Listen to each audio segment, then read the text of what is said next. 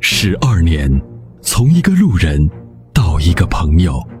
十二年，从一个声音到一个团队；十二年，从一档节目到一个品牌；十二年，从一个时间到一个时代。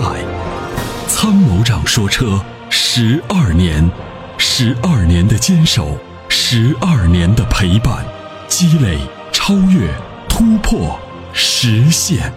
十二年，感谢有你一路相伴，十二年不惧不退，携手并肩，初心不改，砥砺前行。参谋长说车，再出发。再出发。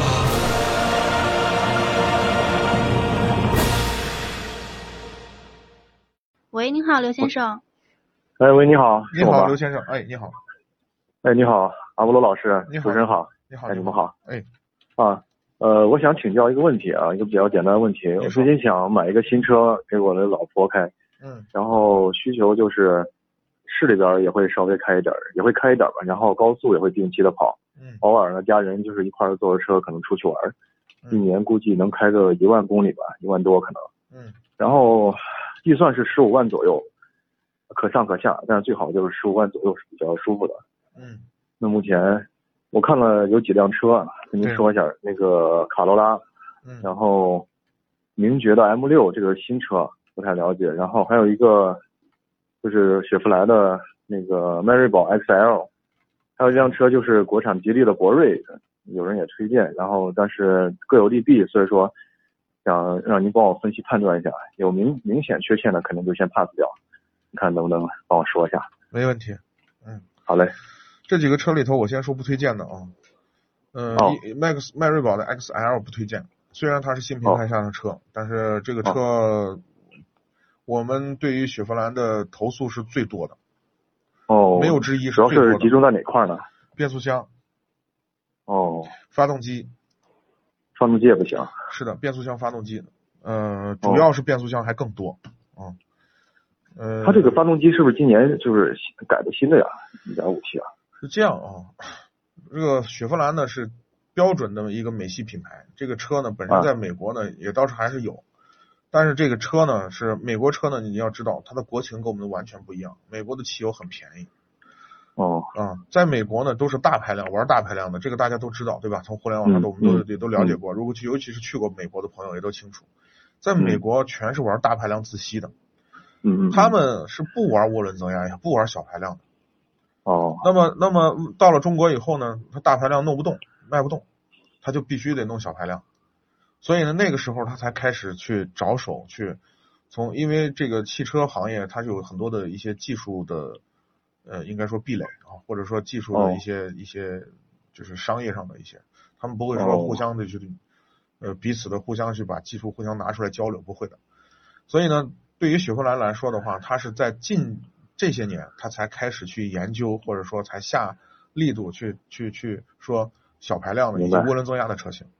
你嗯之前呢，你知道那个时候我们在试驾那个第一代的呃克鲁兹的 1.6T 的时候，那个发动机嗯啊，现在如果拿出来让你去开一开啊，就随便找一个司机，只要他会开车的，你就很难想象那个发动机调的有多烂哦，啊，就就就那非常个的听烂。说了，嗯啊、所以呢，就是我就是迈锐宝呢，虽然是一个就是算算是一个有历史的一个车系啊，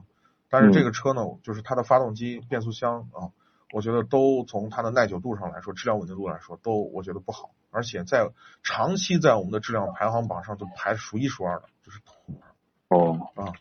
好吧？这主要个是投诉故障率比较多是吧？是的啊，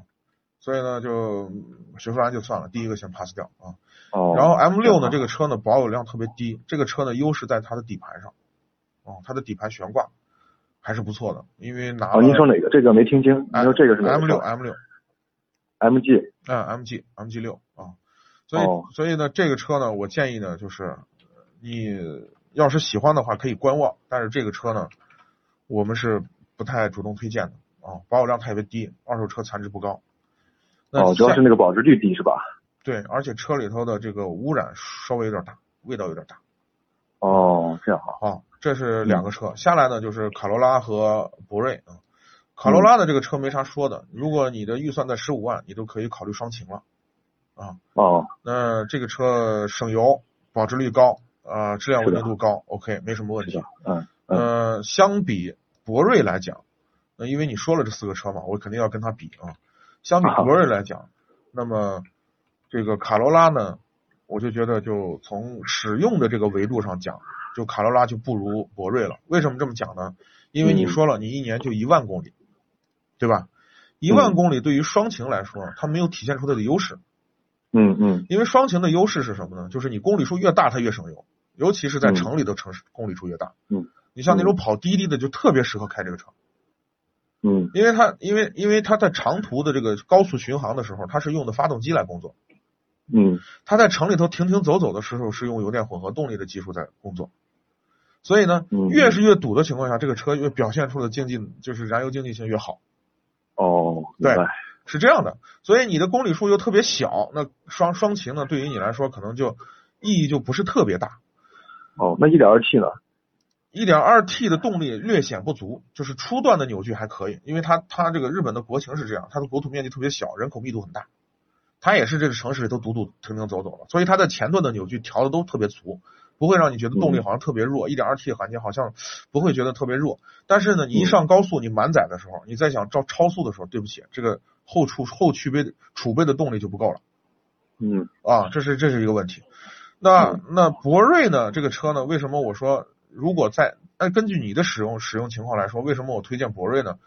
呃，嗯嗯因为这个车首先它这个这个轴距你能看到，它是这你嗯看的嗯这几个车里头轴距最大的，对吧？嗯，乘坐的空间舒适度也是最好的，配置是最高对的。一点八，呃呃，你这个配你十五万的话，应该可以买到一点八 T 的低配吧？我记得。是可以买啊。哦，应该买买到 1.8T 的低配，虽然配置也不算太高，但是 1.8T 的嗯动力真的是你这车几个车里头是最好的。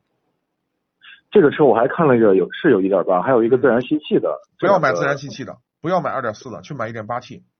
哦，这个发动机调的真的很好，这是国产发动机里头，我觉得真的是就是能拿出来跟合资的、哦，很多合资车这个发动机可以媲美的一款发动机。嗯，哦，这个发动机调的很好。嗯，不管哦是从它的工作的状况、扭力的输出，还是它的噪音控制，我觉得这款发动机都是 OK，没问题。而且它是一个嗯 B 级车明白啊，啊。那这个这个车其实我也看了看了好几回了，我也嗯嗯对它的空间、那个乘坐舒适性，那个车比较大嘛，B 级车对，还是比较满意的。但是就是有一点儿为啥纠结？纠结在于就是比如说卡罗拉跟博瑞之间，我还考虑一个安全性，包括一个场景，比如说开到三到五年之后，它会不会它这个衰减很厉害？因为现在新车也看不出来是吧？对，是。如果衰减厉害的话，那到时候保值肯定也不行啊。呃，我跟你说，博瑞的保值不高，哦，这个你说车挺高不高，很低。不高？啊博瑞这个车买出来，我跟你说，买一年之后你就折三分之二、三分之一就不见了。嗯啊， 这它个的也是它也的是一个保值点率很低，啊对，是的，就是啊因为它的品牌溢价能力不强。就是我一直一直打个比方，我就说，如果把博瑞换个壳子，换个样子，标个沃尔沃的标，没人会说，没人会嫌它贵便宜了，没人会嫌它贵了。嗯，它对它吧是挺便宜的，是这个的这个性价料比真的很配置高很牛，配置对一千嘛都说是。的，是啊的，是的，嗯，就是那我就是还看你怎么说想到。嗯，嗯，我还是想就是保值不高，然后那可靠性呢？比如说开个三到五年，我觉得开个三到五，五年不成问题，因为不会你看说就是很多问题老是投诉什么的，这就没在有路出现，没有，没有，我们倒很少接到有关博瑞的投诉，因为我们那时候不是搞那个丝绸之路那个活动嘛，我们就哦开着博瑞到了新疆嘛，一路上我们哦跟兰州呀、银川呐、乌鲁木齐呀，还有路上哦的很多就是他们有哦四 S 店的经销商的地方，他们会组织当地的车友跟我们会合啊，做一开一些开一些这个 party 啊、联欢会啊，就是座谈哦会，我们也就了解他们在日常使用的一些问题。基本上他们都是，就是这个这个好评如潮吧，算是啊，都是哦，那还不错，口碑还可以啊，对口品碑还控什么的质量都可以，安还全是性都还可是以。都不错，因为毕竟他花的钱少嘛，十来万 A 级车的一个价钱买了个 B 级车，而且配置还很高，